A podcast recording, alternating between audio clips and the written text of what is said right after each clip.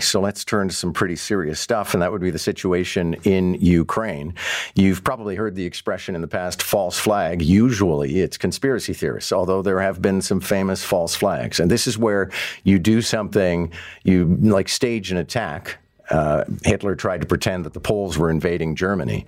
Uh, you stage an attack, and then you say the other side did it, and then you have the right of retribution. So in Ukraine, there are growing fears the Russians may be preparing to use some kind of a nuclear weapon and then say that the Ukrainians did it, and then give the Russians an excuse to do whatever the heck they want. Here to sort it all out, Rory O'Neill, NBC News national radio correspondent. Rory, good morning. Hey, John, good morning. All right. So, false flag operation of either a nuclear device or what they call a dirty bomb. What would that be?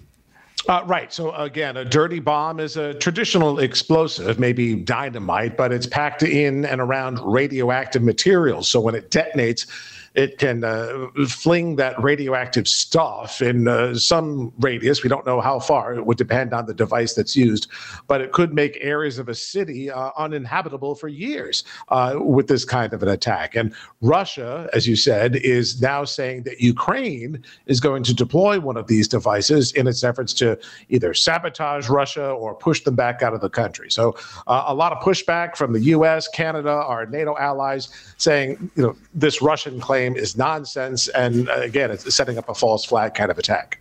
Well, and I mean, is the uh, assertion that the Ukrainians would, you know, attack themselves? I mean, or, right. or it doesn't even make any sense. But then the Russians often don't.